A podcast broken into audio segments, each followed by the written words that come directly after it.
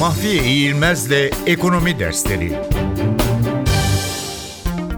Lex Caecilia Didia ilkesi. Roma hukukunun önemli yasalarından birisi olan Lex Caecilia Didia, M.Ö. 98 yılında Roma'da Caecilius ve Didius adlarındaki iki konsül tarafından yürürlüğe sokulmuştur. Yasa iki maddeden oluşuyor.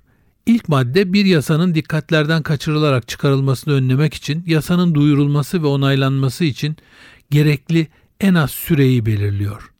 İkinci madde ise insanlar tek bir karmaşık yasada toplanmış farklı konular hakkında bir sonuca varmaya zorlanamazlar hükmünü taşıyor. Yani yasanın ikinci maddesi farklı konuların tek bir yasada toplanmasının doğru olmadığını, bunların ayrı yasalarla çıkarılması gerektiğini kurala bağlıyor. Böylelikle insanlar tek bir yasada toplanmış farklı konulardan beğendiğini kaybetmemek için beğenmediğini de kabul etmeye zorlanmamış oluyor. Bu ilke özellikle insanların gelir ve servetlerini ilgilendiren vergi ve bütçe ile ilgili yasalar söz konusu olduğunda çok daha önemli hale geliyor.